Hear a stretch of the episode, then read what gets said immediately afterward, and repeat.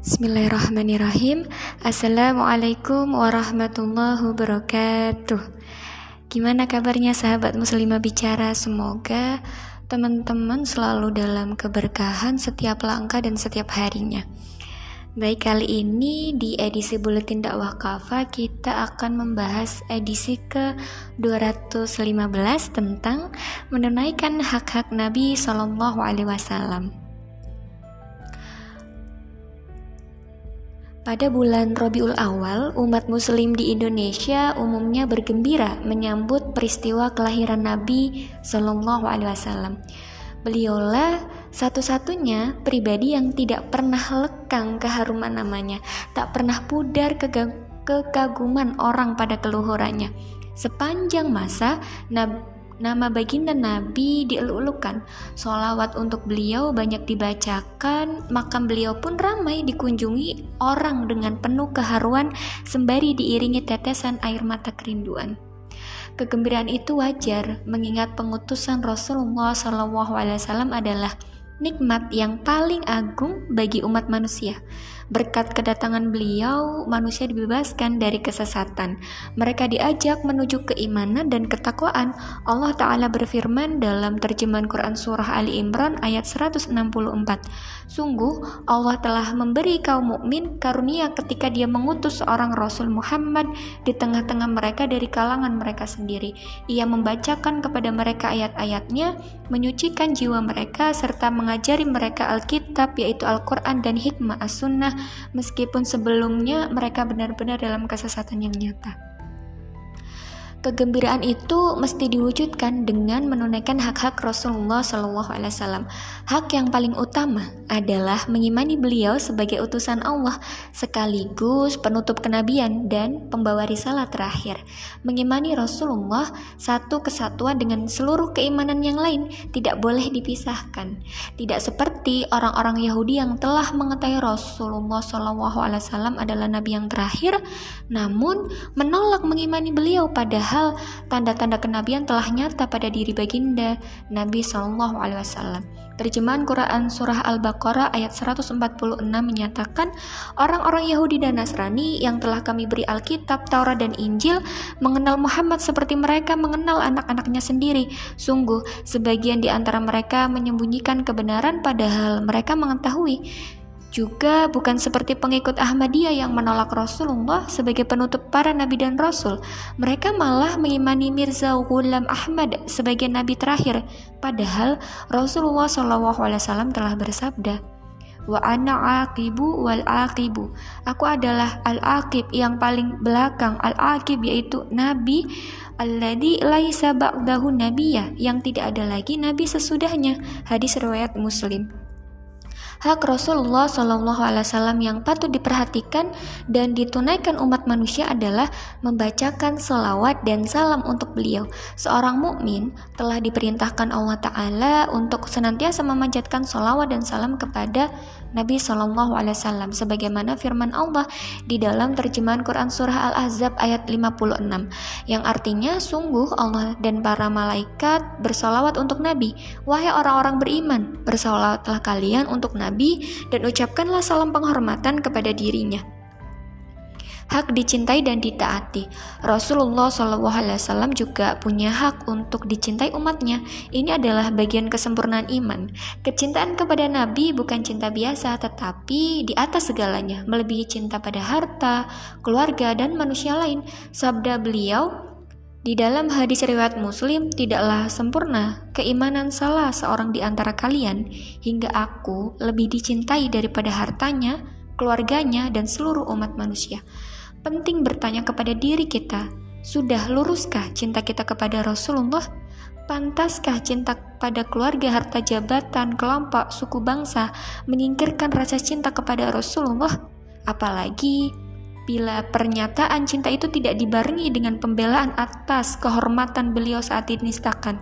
Pantaskah orang mengaku cinta kepada beliau tetapi berdiam diri dan mencari alasan untuk tidak marah dan tidak membela kemuliaannya? Sebaliknya, bila harga dirinya, keluarganya, jabatannya terusik, amarahnya meledak. Tentu amat tidak pantas. Allah Ta'ala bahkan menyebut mereka fasik seraya mengancam. Di dalam terjemahan Quran Surah At-Taubah ayat ke-24 Allah berfirman yang artinya katakanlah jika bapak-bapak kalian, anak-anak kalian, saudara-saudara kalian, istri-istri kalian, keluarga kalian, harta kekayaan yang kalian usahakan, perdagangan yang kalian khawatirkan ruginya, rumah-rumah tempat tinggal yang kalian sukai lebih kalian cintai daripada Allah dan Rasulnya serta berjaya di jalannya, maka Tunggulah sampai Allah memberikan keputusan. Allah tidak memberikan petunjuk kepada kaum yang fasik. Kecintaan yang hakiki kepada Nabi akan mengantarkan seorang muslim kelak bersama dengan beliau di dalam surga. Bahkan amal-amal yang lain tidak bisa mengantarkan seorang mukmin, seorang muslim untuk bisa bersama dengan Rasulullah kecuali mahabbah kepada beliau.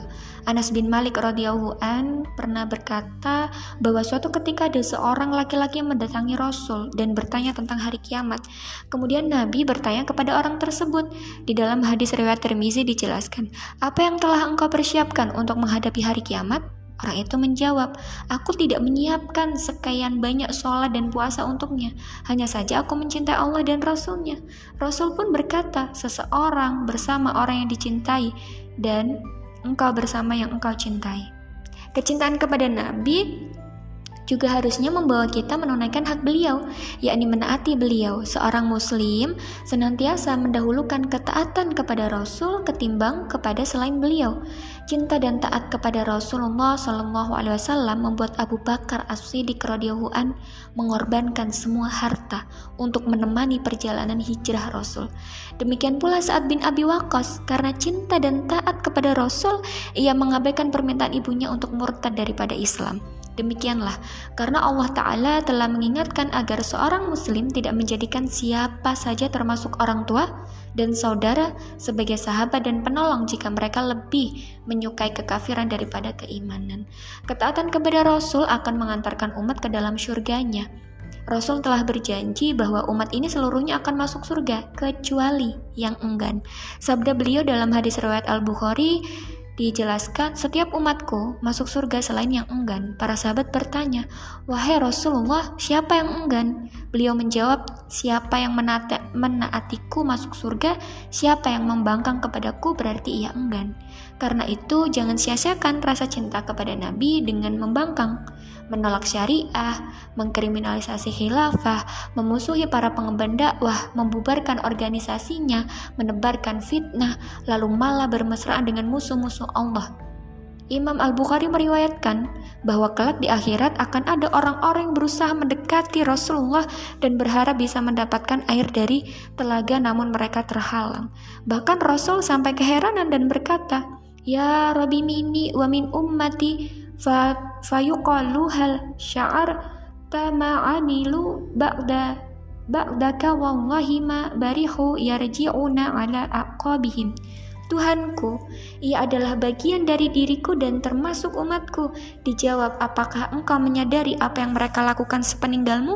Demi Allah, mereka tak henti-hentinya berbalik ke belakang. Hadis riwayat Bukhari. Siapakah yang dimaksud dengan orang yang berbalik ke belakang itu sehingga mendapatkan minuman di sehingga terhalang mendapatkan minuman di telaga akhirat Imam Al-Qurtubi dalam kitab Az-Zik Az-Zazkira menyebutkan semua orang yang murtad dari agama Allah atau membuat bid'ah yang tidak diridhoi dan diizinkan oleh Allah mereka lah orang-orang yang diusir dijauhkan dari telaga. Demikian pula orang zalim yang melampaui batas dalam kezalimannya, membasmi kebenaran, membantai penganut kebenaran dan menekan mereka. Penjelasan di atas patut direnungkan bagi siapa saja yang mengharapkan kemuliaan bersama Nabi. Mendapatkan air dari telaga pemberian beliau, hendaknya mereka segera meninggalkan kezaliman kepada orang-orang yang memperjuangkan agama Allah Sebaliknya, hendaknya mereka kembali menegakkan ketaatan sempurna kepada Allah dan Rasul. Itulah orang-orang yang beruntung. Wallahu alam bisawab. Allah Ta'ala berfirman, hikmah pembahasan ini yang bisa kita petik adalah di dalam Quran Surah An-Nisa ayat 69 Siapa saja yang menaati Allah dan Rasulnya akan bersama-sama dengan orang-orang yang Allah anugerahi nikmat yaitu para nabi, para sidikin, para syuhada, orang-orang solih. Mereka itulah teman yang sebaik-baiknya. Barakallahu fikum, jazakumullah khair. Sampai berjumpa lagi di serial Buletin Dakwah Kafa selanjutnya. Wassalamualaikum warahmatullahi wabarakatuh.